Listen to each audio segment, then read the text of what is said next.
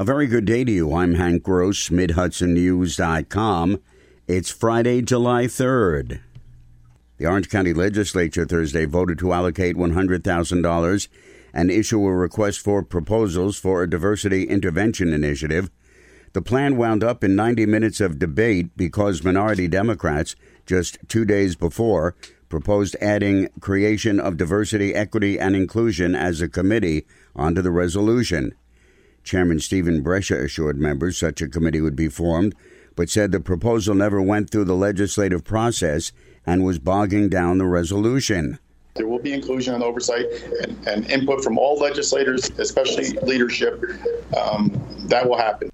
Several Democrats gave impassioned pleas for the committee to be included in the resolution, some talking about white privilege and the need to include black and brown people in discussion and debate. Retired Sullivan County Court Judge Frank LaBuda will appear on the Republican line in the November race for county district attorney. He challenged Democrat acting DA Megan Galligan, who had won cross endorsement of the GOP committee. She will also appear now on the Independence Party line in November.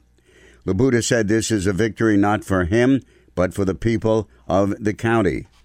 Orange County's 2020 Freedom Fest fireworks will be held on Saturday, July 18th at Thomas Bull Memorial Park in Montgomery with a drive in event. As always, the event honors the county's veterans, and this year's Freedom Fest will also pay tribute to first responders. A state DEC funded electric vehicle charging station has opened at the Gardiner Public Library. Local residents and officials believe the station will help boost local business in addition to being aligned with Ulster County's carbon emission goals. Senator Jen Metzger of Rosendale said during an unveiling ceremony on Thursday that due to the capability EV stations have to collect data on drivers, specifically where they're from, it's known that most of them are not from the area. There is no question that, you know, we are seeing more and more people driving electric vehicles on the road. They're interested in finding uh, opportunities to charge and go to a local restaurant or go to a theater or go to a local theater. Um, and so having these facilities close to your town's amenities is really great for local business.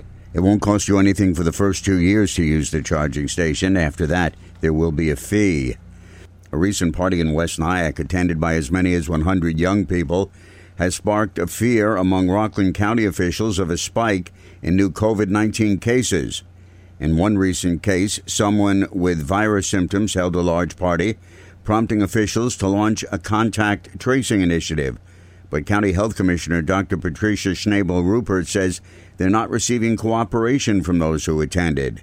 Some denied being at the party when they were reached by phone. Others hang up, she said.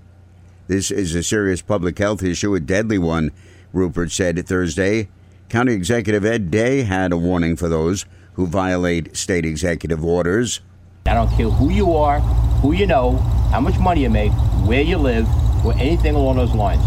If you get in the way of a health department investigation, I will take and we will take every step necessary to ensure that we respond appropriately. And we're talking a serious response. $2,000 a day violations to start. Dr. Ruppert will be issuing subpoenas to those who refuse to cooperate. Town of Newburgh police have arrested a 62 year old City of Newburgh man for allegedly committing two armed robberies earlier this year. Mark Jones allegedly held up the Gidney Avenue Sunoco in the town on March 1st and Broadway Liquors in the city on April 4th. The investigation of both cases was conducted by Town and City of Newburgh Police, the FBI Safe Streets Task Force, and the Hudson Valley Crime Analysis Center. The Southern District of New York Court will handle the prosecution of the cases. I'm Hank Gross, MidHudsonNews.com.